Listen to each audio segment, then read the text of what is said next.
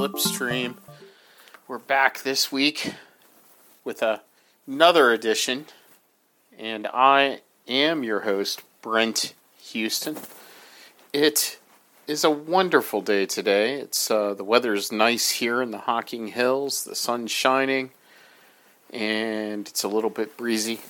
Fantastic, and I hope you're having a wonderful day as well. So, welcome to this edition.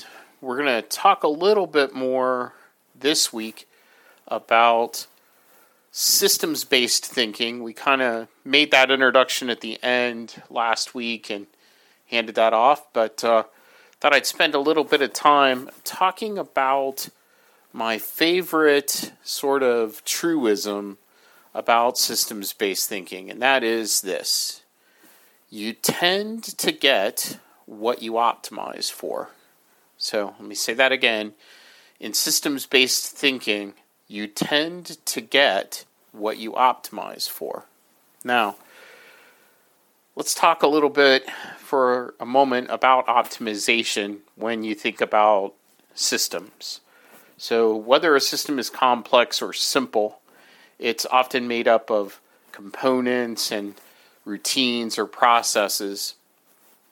And each one of those, whether it's a component or a routine or a process or a function, is open to the act of optimization. And optimization in this terminology is looking at anything you do. So, for example, let's say you have a process for doing your email uh, every day, and you have this workflow that you continually uh, go through. And so you do things mostly the same every time. And that is usually made up of some form of tool, like you've got an application that you read your mail on, and maybe you've got some cryptography uh, support behind it. And maybe you've got some tagging going on and some rules going on to help filter out spam and all those things. So, those are all components of the overall system. And each one of those components and processes and functions and routines is open and an opportunity for the process of optimization. And this is why this little truism, you tend to get what you optimize for, is so true and so applicable to larger scale things and more complex systems. So, one of the questions I often ask myself if I start to look at a system, whether it's a business process where we're trying to accomplish something, um, or if I'm looking at a process that another entrepreneur is doing, or even if I'm looking at a business model for potential investment, I start to ask myself that question of what is being optimized in this process because, again, back to the truism, you tend to get what you optimize for. So if you're optimizing for, let's say, the financial process of a business process, so the profit level of a business process, that's usually pretty visible. And as we'll talk about in a little bit, there are there are consequences to optimizing for that thing. So the first kind of question I ask myself is is when I look at a process or I look at a business or I look at work that I'm doing is what is it that I'm going to optimize for? And uh, a lot of times that is sort of uh, resource management. It's looking to reduce the amount of time that a process takes or reduce the amount of attention uh, that a given process takes, or to reduce the amount of energy or electricity that is required by a given component, um, or to increase, uh, you know, the the output of a of a component, the uh, to increase the productivity of a process. Those are the types of optimizations you're looking for, and they are intended consequences. So as you start to look at whatever this part of the system is, we'll call it a component. This component, you're looking at optimizing it to either reduce the resource requirements or increase the productivity of the of the output or maybe you're looking to reduce the errors right or increase the accuracy or if you're making widgets reduce the product flaws in the number of widgets that you can produce per hour um, or reduce the flaws and increase the, the productivity. So these are all intended consequences of the optimization process. Now when we begin to optimize something in a component using systems based thinking, we want to make sure that we actually understand that component. And so there are really kind of three areas when you look at a given component of uh, a complex system, uh, or even a simple system for that matter. And that is what are its inputs? What is the function that it's performing and what are its outputs. Uh, so this at the very basic level, this is just understanding. We can't really optimize something that we don't understand, and so whether that's a tool or whether that is a piece of code or whether that's a business process or whether that's a business plan, we have to really understand those three components, those three pieces of of the process. So those characteristics. What are the inputs? What's the function of the component that we're looking at? And what is its output? So, sort of mapping that in the beginning is the first process of optimization. And then we're really looking at once we're sure that we have the smallest sort of component possible, we don't have to deconstruct it any further. We have a clear set of inputs, function, and output, then we can start to look at some of those intended outcomes. What are we optimizing for?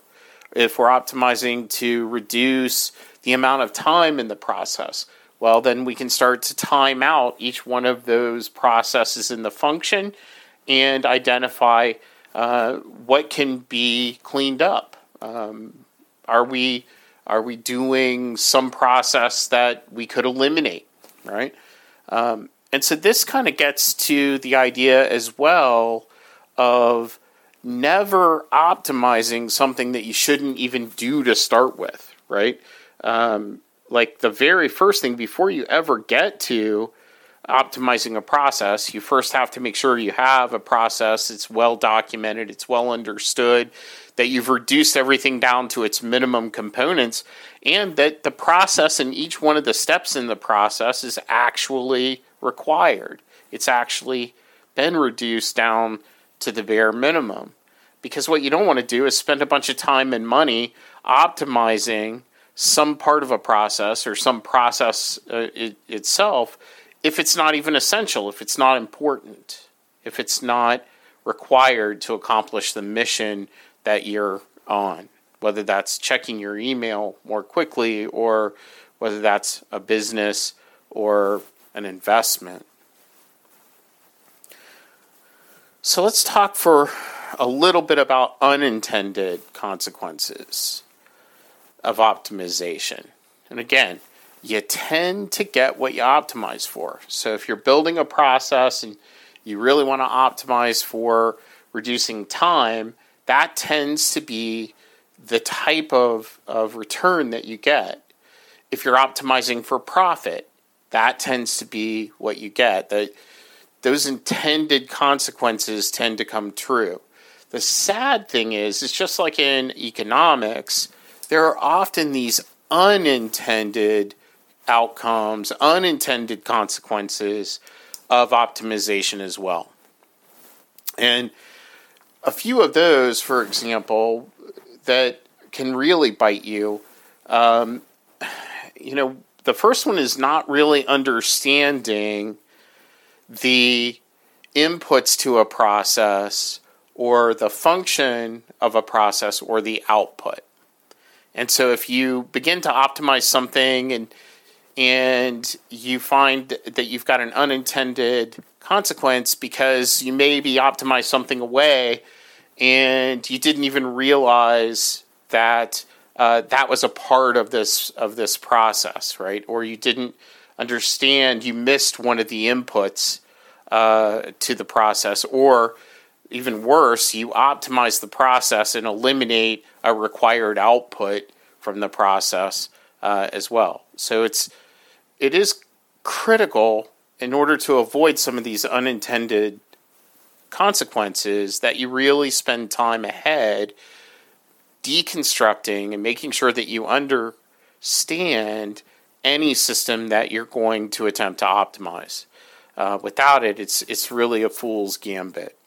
Now, there are some other ones that are that can come back and bite you. These other unintended consequences. So, uh, one that I've run into another a number of times is that there can be obscured dependencies. Um, you can get rid of a step or two or a component of a process and not realize that that process or component exists somewhere else, let's say in the business, or that someone else is dependent on the data produced by that step. So it may not make sense if you look at the inputs, the function, and the output of the process that you're working on. You may see this this fork of uh, the process where an input is you know work is being performed on an input and it goes off in a different direction and you may say, well, well, that can't be required, and it's not required for my purpose for this component, so I'm just going to take it out. But what you may not realize is that that component that you take out, that data flow that you take out of a process, it could be someone else's core dependency. There could be another business process if you were to raise up your view where the process that you're optimizing is part of a larger process, like a business, for example, then that's a more complex system, and your the the part of the system that you're animi- you're optimizing is a part of that complex system at a larger scale than your deconstructed view uh, may have you know. So this is another one of those cases where if you fail to truly understand the function and the outputs of all of the functions and how they're used, then it becomes very, very dangerous. You can encounter these unintended consequences whenever you do optimization. And this kind of all ties back to uh, reducing system complexity overall. So, whenever you're doing systems based thinking, you always want to tie it back to keep it simple. Uh, the most simple system, the better. Simplicity is definitely key. The more complex the system is, the more chance there is for things to go wrong. Now, another unintended consequence of optimization that you have to guard against, especially when you deal with either machine learning or AI or processes that are based on humans, is you have to be very careful about inverse incentives. Um, so as you optimize a system that might be fair and balanced today, you want to make sure that your optimization doesn't create an inverse incentive for someone else or for the system itself. Um, uh, and and this can go wrong in machine learning and and in AI in a variety of ways, which maybe we'll talk about on a different day. Uh, but suffice it to say that uh, optimization to machine learning systems can have huge ramifications that are far extending, and they may be quite subtle and not noticeable as you're working on them uh, in, in the initial optimization phase. You may not notice the drift in the data, the change in the data flow or in the data set or the way that the uh, machine learning algorithm is uh, outputting information for months or even years to come. And so, whenever you're optimizing anything that is machine learning based, or uh, you know, if you use the marketing term AI based, uh, then you've got to be very careful with optimization, and you have to absolutely ensure that you understand uh, not just the inputs, but also the function of each part of the component that you're optimizing and the function and use of each output uh, and how that's determined because the the hidden incentives uh, and inverse incentives can be quite large. Now, this is also true when you're building human systems. Um, so, for example, one of the, the great caveats, of course, of that that Ford Motor Company uh, first encountered when they built the production line is the inverse incentive of going faster. So, if you started paying people to produce more widgets on the production line, lo and behold, the widgets got put together faster. Again, you tend to get what you optimize for. But what happened? Workers paid less attention to the work they were doing because they were focused on speed. If they were paid on the number of units, the more units they produced, then they had to go faster. And so they spent less time actually making sure they did the, pro- the process properly. That increased the number of flaws and errors on on the product and increases, of course, the uh, cost overall of producing the product, and thanks to quality testing, quality assurance. And oftentimes, those mistakes and the lack of quality ends up reducing, that's reducing, the, the client, the customer view of the product.